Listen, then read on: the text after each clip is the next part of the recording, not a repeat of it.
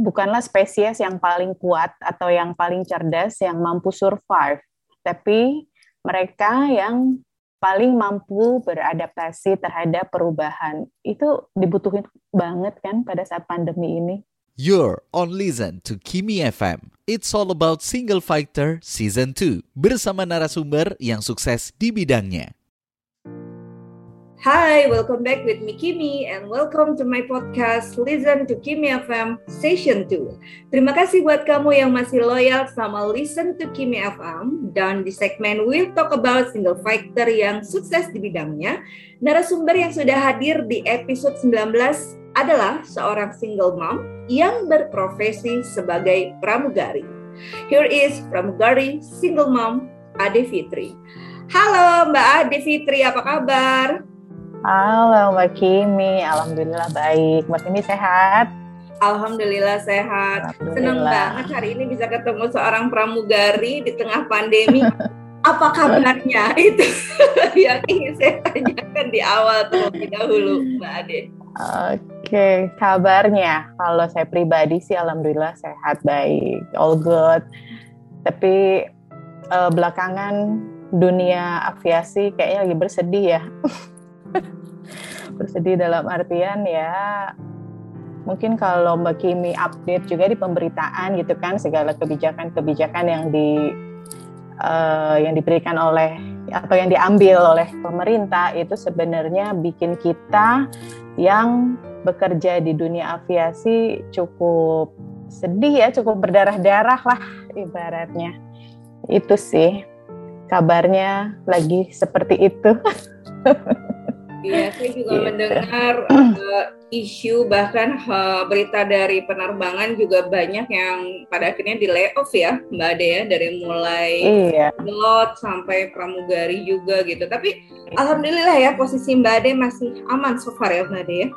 Alhamdulillah, karena kebetulan dua tahun, tiga tahun terakhir tuh aku memang udah di kantor sih, gitu kebetulan udah di udah masuk manajemen ngurusin training kalau sekali-sekali terbang gitu Oke, okay, kalau ngomongin tentang pramugari sendiri, kita akan flashback kepada perjalanan karirnya Mbak Ade nih. Hmm. Apakah ini merupakan salah satu cita-cita seorang Ade Fitri waktu kecil ingin menjadi seseorang yang nanti kalau sudah besar ingin kerja ah terbang sana terbang sini sebagai pramugari seperti itu?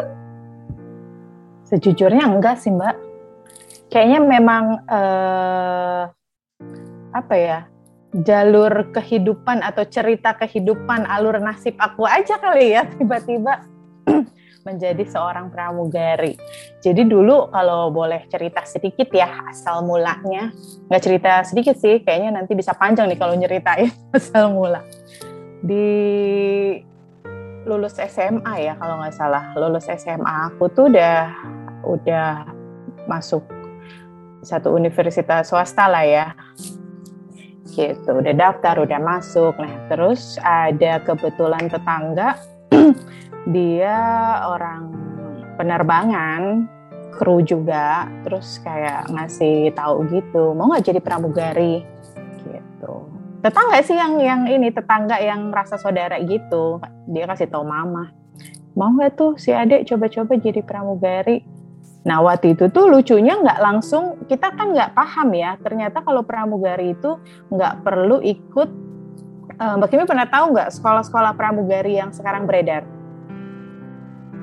Ada oh. tuh sekolah belum belum ya sekarang tuh nggak sekarang sih ya dari dari aku tahun 2000-an itu sudah ada sudah beredar tuh sekolah-sekolah pramugari yang sebenarnya sebenar-benarnya tanpa uh, kita masuk sekolah itu tuh cukup bawa lamaran bisa banget jadi seorang pramugari selama memenuhi ini ya kriteria ya. Tapi, tapi aku ikut sekolah pramugari itu yang kata dia itu setara dengan diploma satu. Ternyata aktualnya sekolahnya itu kayak cuma enam bulan gitu dan harganya di tahun 2000 tuh lumayan mahal loh. Dan lucunya dari situ di tahun 2000-an tuh bayar aku udah bayar 7 juta setengah, lumayan kan? Dengan setara dengan kursus gitu. Nah, lalu dari situ dijanjikan bisa masuk ke pramugari haji, tapi ternyata kenyataannya aku apply sana, apply sini sampai akhirnya ya dapat pekerjaan juga sih sendiri di satu maskapai swasta yang waktu itu belum apa-apa, sekarang ya cukup besar lah di Indonesia gitu. Terbang terbang terbang dari 2001 sampai dengan 2005 hamil anak pertama keluar. Anak umur satu tahun ada bukaan lagi. Biasa lah ya kita kan gimana ya nggak betah di rumah kali ya atau gimana? Uh, apply lagi dapet. Yang sekarang airline-nya udah tutup tuh yang warnanya orange orange. Aku pernah di situ waktu anak pertama hanya enam bulan. Ya jadi pindah dari satu airline ke satu airline yang lain mau itu domestik ataupun internasional sih. Gitu sampai akhirnya ya di perusahaan yang sekarang cukup lama nih udah masuk tahun ke-8. Gitu. Itu aja sih kalau ditanya cita-cita ya enggak kayaknya memang udah jalannya aja kali ya gitu sih. Menarik banget. Jadi ini satu uh, karir yang sebetulnya tidak dicita-citakan, tapi kejadian. Seperti. Memang cita-citanya waktu kecil ingin menjadi apa? Seorang Ade Fitri dulu. Jadi ini ahli matematika. Padahal pada kenyataannya matematika aku lima dong. gitu. Nggak pintar juga tapi cita-citanya jadi ahli matematika gitu mungkin kalau dulu Mbak Ade eh, cita-citanya tercapai menjadi orang ahli matematika tidak bisa keliling-keliling terbang sana sini melihat uh, oh benar Indonesia yang sangat indah ini gitu kan benar benar benar benar banget sedikit dong Mbak kira-kira menjadi pramugari waktu itu ya pada saat terbang tuh mm -hmm. tantangannya apa sih kan juga katanya ada sedikit rumors gitu ya kalau setiap mm-hmm. -huh. pramugari itu pasti punya in relationship dengan pilot seperti itu. Itu betul nggak sih, Mbak Ade? in relationship, uh, aku juga menikahnya sama penerbang sih, sama pilot. Wah, iya, dapat jodohnya, dapat jodohnya ya pilot, tapi nggak satu airline gitu. Ya, gimana ya? Kalau ditarik ininya gimana kita nggak in relationship di satu perusahaan, dunia kita tuh kayak kita kayak nggak punya dunia luar loh mbak sejujurnya. Logikanya gini, schedule uh, schedule itu kan lumayan padat ya. Di ini kita bicara normal, di bukan pandemi ya. Schedule itu airline-airline rata-rata dia menerapkan 61, 6 hari kerja, satu hari libur, atau lima hari kerja, dua hari libur. Itu mostly begitulah di airline-airline mau internasional maupun domestik dengan schedule yang seperti itu. Lalu dunia kita hanya uh, pas saat kita libur nih, capek dong tidur. Besok kerja lagi. Libur, besok kerja lagi. Yang ketemu uh, ketemunya sama siapa? Dari hari ke hari. Sama lingkungan yang ada di airline aja dong. Keren-keren bisa uh, ketemu sama uh, teman-teman di luar airline yang sama ya. Ya kayak aku jodohnya sama yang di luar airline gitu kan nggak kita nggak satu perusahaan. Ya kayak gitu sih. Jadi namanya cinta lokasi itu rentan banget. Rentan banget. Bener gitu karena kita nggak punya nggak punya banyak waktu untuk bersosialisasi dengan dunia luar daripada dunia airline gitu loh. Itu sih kalau aku kalau menurut aku ya kenapa dibilang rawan banget cinta lokasi in relation nah kalau yang in relation yang di luar maksudnya dengan seseorang yang bukan single sama single atau uh, ya kasarnya dengan yang sudah berpasangan yaitu kembali ke diri masing-masing sih ya gitu. Oke, jadi Mbak Devitri ini ternyata berjodoh waktu itu sama pilot lah ya atau bisa dibilang ah. pilot di airlines tapi yang berbeda yes. seperti itu Mbak Betul Devi. betul. Oke. Okay. Uh, eh, itu berjodohnya tahun berapa dan di sini kan sempat Mbak Ade juga bilang sama saya proud to be single mom. Sekarang Aha. single mom ya kan apakah Aha. terakhir memang dengan yang pilot ini atau memang pernah sama yang lain atau gimana sih by the way Mbak Ade? Iya iya, jadi aku tuh uh, pacaran 4 tahun, berumah tangga 12 tahun dengan orang yang sama. ya iya sih dengan orang yang sama. Bacaran 4 tahun itu dari awal aku yang tadi aku bilang tuh uh, selesai sekolah si kalau bahasa uh, bekannya di kalangan airline tuh sekolah gari-gari. Maksudnya sekolah-sekolah pramugari gitu kan. selesai dari sekolah itu uh, ketemu ketemunya di mana ya? Pas lagi masih sekolah waktu itu si mantan aku juga dia lagi dia itu sekolah pilot. Tahun 2000-an dia pulang kan lagi eh 90 90-an terakhir itu kan uh, Krismon ya lahan pekerjaan di aviasi juga lagi jelek banget kan, nggak ada banget kan. Dia lagi sekolah jadi pramugara, lucu kan? Sekolah pilot tapi dia ikut sekolah pramugara, apply jadi pramugara haji waktu itu. Ketemu di situ. Terus ya long story short kita meniti karir, meniti segala sesuatunya barengan bener-bener dari awal banget. Dari dari awal banget deh. Dari anak ingusan dari masih bau kencur gitu kan. Aku kalau dia sih ya kita beda enam tahunan. Udah inilah ya udah cukup dewasa. Sampai dengan berjodoh dan menikah. Terus ya udah begitu sih. Memang dari awal kita nggak pernah satu airline barengan. Selalu uh, dia di airline yang berbeda sama aku. Tapi ya ya buktinya pacaran 4 tahun sih sampai dengan menikah sampai dengan akhirnya bye bye gitu oke okay. baik kalau bicara tentang bye bye mungkin keberatan nggak nih kalau Mbak Ade bilang apa sih yang pada akhirnya menyebabkan Ade Fitri dan mantan tuh memutuskan untuk berpisah seperti itu kalau aku bilang di sini ada uh, peran dari yang tadi sempat disinggung di awal bahwa dunia penerbangan ini rentan sekali dengan yang namanya uh, in relation gitu kan yang itu wajar atau tidak wajar ada peran dari itu gitu. Efek dari cinta lokasi cinta lokasi itu. Sehingga datanglah orang ketiga dan lain-lain. Tapi itu dulu ya mungkin kalau ditanya awal-awal aku jadi single mom mungkin aku selalu menyalahkannya itu. Ini gara-gara orang ketiga ini begini tapi setelah ke sini ke sini ke sini enggak sih kesimpulannya gini loh. Mbak Kimi setuju nggak yang namanya perceraian dari sebuah rumah tangga itu sebenarnya ada peran dua orang di situ di dalamnya? Nggak hanya satu pihak yang bersalah. Benar nggak Pak? Udah sih sesimpel itu sih maksudnya aku nggak bisa menyalahkan aku nggak bisa menyalahkan keadaan saat itu gitu ya mungkin ada peran aku juga yang mengaki yang mengakibatkan akhirnya kita memutuskan untuk udahan gitu itu sih Oke, berarti memang di sini udah menjadi keputusan yang terbaik lah katakanlah seperti yeah. itu ya, Mbak Ade. Mm -hmm.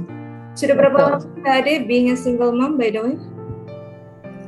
Eh, lima tahun ya, masuk tahun ke-6 ya. Wow, itu nggak mudah berarti sudah melewati fase sulit dua tahun pertama, tiga tahun pertama. Sekarang oh iya, pastinya. Lima tahun pertama gitu kan? Iya, iya betul.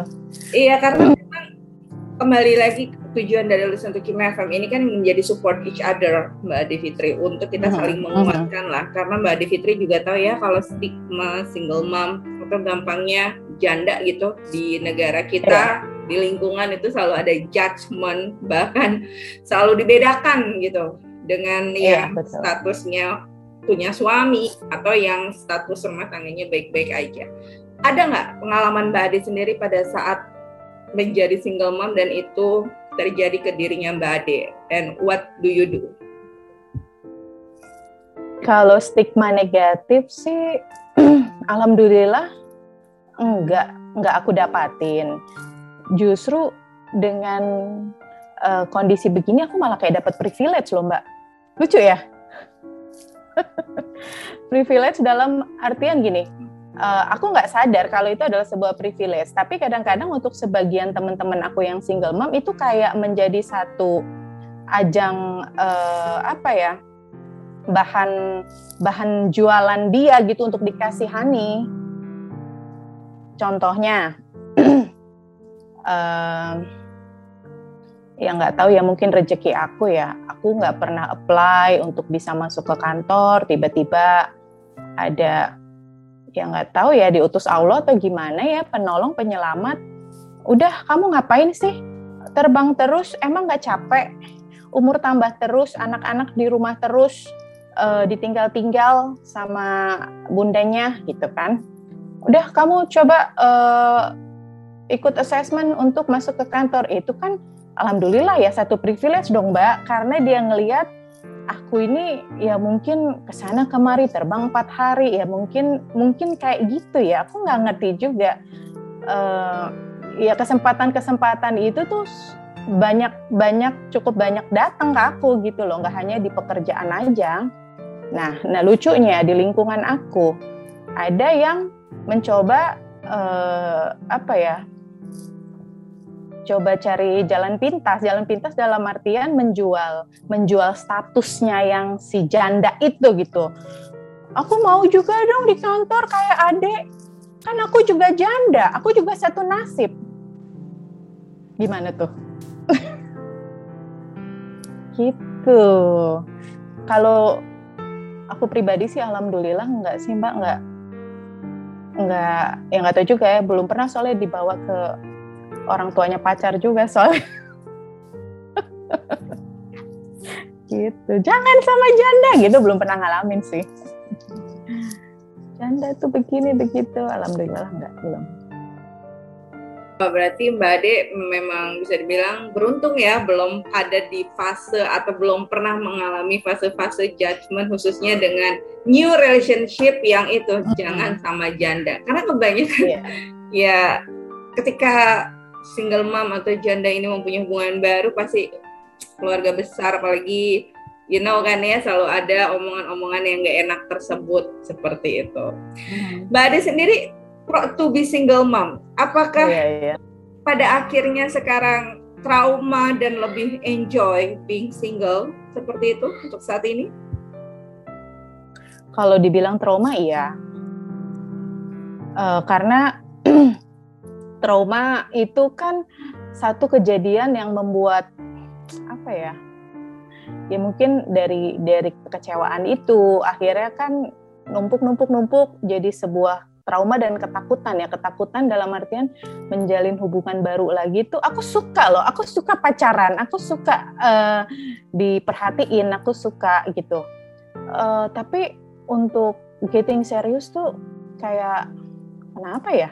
Ya mungkin karena si trauma itu kali ya. Takut gagal lagi kah? Atau takut mungkin pernikahan aku ngerasain banyak nggak enaknya kali ya mbak ya. Jadi kayaknya nggak tahu deh. Makanya kata mama aja punya suami itu enak tahu katanya. Enggak ah. Aku aku bilang gitu.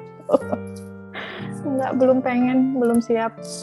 Masih cukup menikmati uh, momentum saat ini aja sih. Sama anak-anak, sama pekerjaan, sama teman-teman, sama sebenarnya punya pacar juga sih.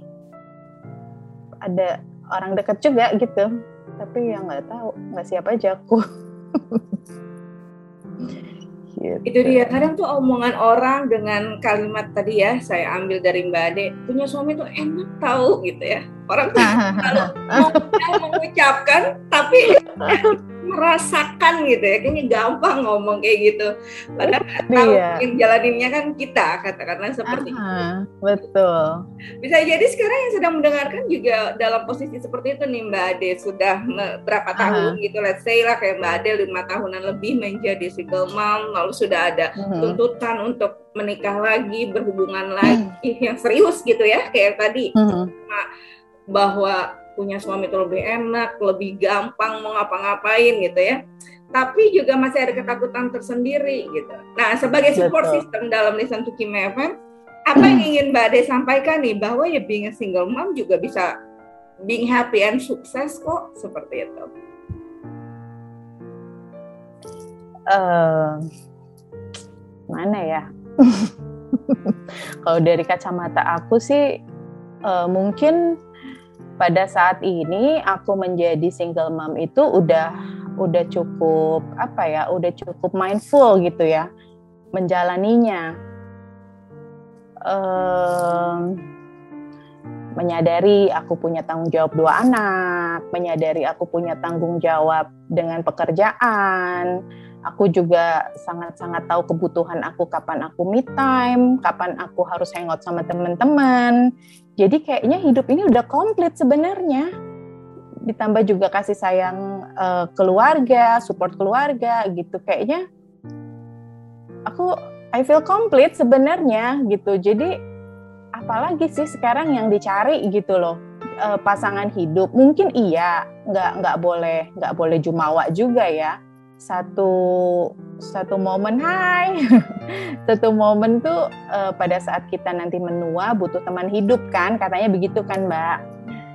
Cuman ya mungkin biar nanti serahin sama Allah aja deh ya gitu. Sama yang punya kehidupan aku akan end up-nya nanti akan diberi jodoh atau enggak? Gitu. Nah untuk teman-teman single mom di luar sana kalau aku boleh saran sih karena sejujurnya di lingkungan pertemanan aku lagi banyak banget nih mbak yang baru jadi single mom efek pandemi. Baru uh, ya rumah tangganya di ujung perceraian atau yang baru saja bercerai itu banyak sejujurnya banyak. Uh, kalau aku bilang menceritakan kisah aku kayaknya mereka tuh ya saat itu aja dengerin tapi kayaknya nggak ada juga yang yang mereka apa ya bisa pahami gitu loh. Karena kan kalau orang ngedengerin cerita masuk kuping kanan keluar kuping kiri kalau belum ngalaminnya sendiri belum belum membekas ya belum gimana gitu. Yes ini aja sih maksudnya disiapin dulu secara secara mental kamu mau apa ke depan. Gitu bekal kamu saat ini yang kamu punya apa kamu punya skill apa punya kemampuan apa kalau banyak banget gak uh, di lingkungan Mbak Kimi yang aku uh, dicerain nggak punya kemampuan, nggak bisa kerja di kantoran, nggak bisa ini, nggak bisa itu. Suka ada kan yang baik kayak gitu. Uh, ya maksudnya perempuan itu bisa kok apa yang nggak bisa dilakuin oleh perempuan gitu loh. Di rumah pakai daster aja dia bisa menghasilkan uang selama segala sesuatunya itu ya dikerjakan dengan dengan niat yang penuh ya. Bisa kok bisa ngelakuin apa aja kok. Betul karena aja perempuan itu sebetulnya punya kekuatan yang bisa dibilang tidak bisa diungkapkan dengan kata-kata sih. Kita kan multitasking ya mbak Ade. Apa nah, sebagai seorang ibu harusnya bersyukur dengan uh, kodrat atau takdir sebagai wanita. Takdirkan menjadi seorang perempuan, iya betul. Hmm. Ajaibnya kan kalau kita bisa secara logika berpikirnya tidak mungkin wanita itu melahirkan manusia gitu kan nyawa betul, dari betul. badan kita atau kita pernah berbadan dua seperti itu tapi kan itu betul. kuasa Tuhan kita nggak pernah tahu oleh karena itu ya betul sih karena memang segala sesuatunya itu kita harus punya persiapan cuman kan kembali lagi mbak di setiap seorang single mom atau janda ingin melakukan suatu hal pasti ada aja omongan yang gak enak tersebut gitu kan yeah. makanya uh, saya hadir untuk listen to Kim FM support each other especially single mom. Itu memang untuk saling uh, menguatkan dan juga saling support bahwa ya salah satunya seperti Mbak Ade nih walaupun sekarang hmm. being single mom sudah lima tahun lebih tapi tetap bisa sukses dan bahagia karena masih punya support system. And remember listeners you're not alone. Anda juga sekarang sudah dikasih support oleh Mbak Ade juga supaya bisa punya tanda kutip lebih banyak me time karena nanti kalau udah punya pasangan yeah. baru juga akan sulit ya. Oke terakhir Mbak Ade apa yang ingin disampaikan as a support single uh, mom ya support each other apa yang ingin Mbak Ade sampaikan supaya kita sebagai sesama single mom, single fighter tetap bisa fokus mengurusi hidup kita, anak-anak kita, dan juga kebahagiaan kita di masa depan. Oke, aku suka sih mengutip uh, quote ya atau kata-kata yang pernah di iniin sama diucapkan. Jadi bukanlah spesies yang paling kuat atau yang paling cerdas yang mampu survive, tapi mereka yang paling mampu beradaptasi terhadap perubahan. Itu dibutuhin banget kan pada saat pandemi ini. Pada bukan hanya pada saat pandemi ya, tapi pada saat setiap momen kehidupan. Setuju nggak Mbak?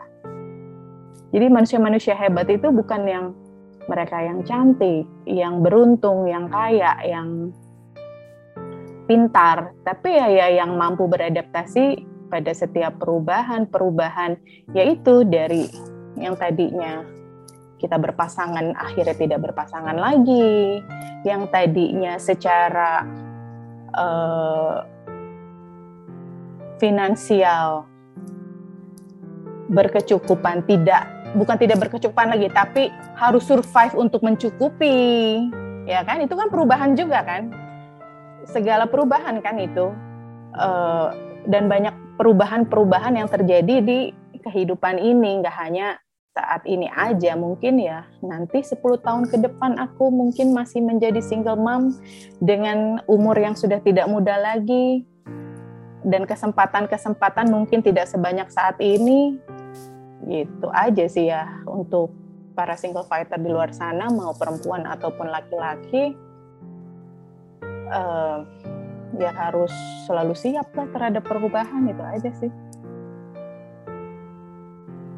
Oke, okay, Thank you Mbak Ade. Ini satu uh, quotes yang sangat bagus ya, karena kembali lagi kita juga bisa dibilang adalah sebuah utusan di dunia ini untuk saling menguatkan karena kan biasanya kan kita, dari pengalaman yang kita miliki itu bisa menjadi inspirasi untuk orang lain yang belum pernah mengalaminya dan bisa jadi juga hmm. sekalian sedang mendengarkan jadi terinspirasi nih oleh Mbak Devitri yang tadinya bisa dibilang fasenya enak sekali ya kalau gampangnya kan pasangan pilot sama pramugari itu udah paling best gitu ya seperti itu. Iya iya. Okay. Itu kan fase perubahan ya juga. Hmm. Ya, seperti itu. Harus siap dalam segala sesuatu di hidup itu ya, Mbak Dea. Betul, betul. Terima kasih buat kamu yang sudah nyimak Listen to Kimi FM Session 2 bersama Ade Fitri. Jangan lupa simak episode terbaru setiap minggu di pemutar podcast kesayangan kamu. So, stay tuned and listen to Kimi FM. Bye!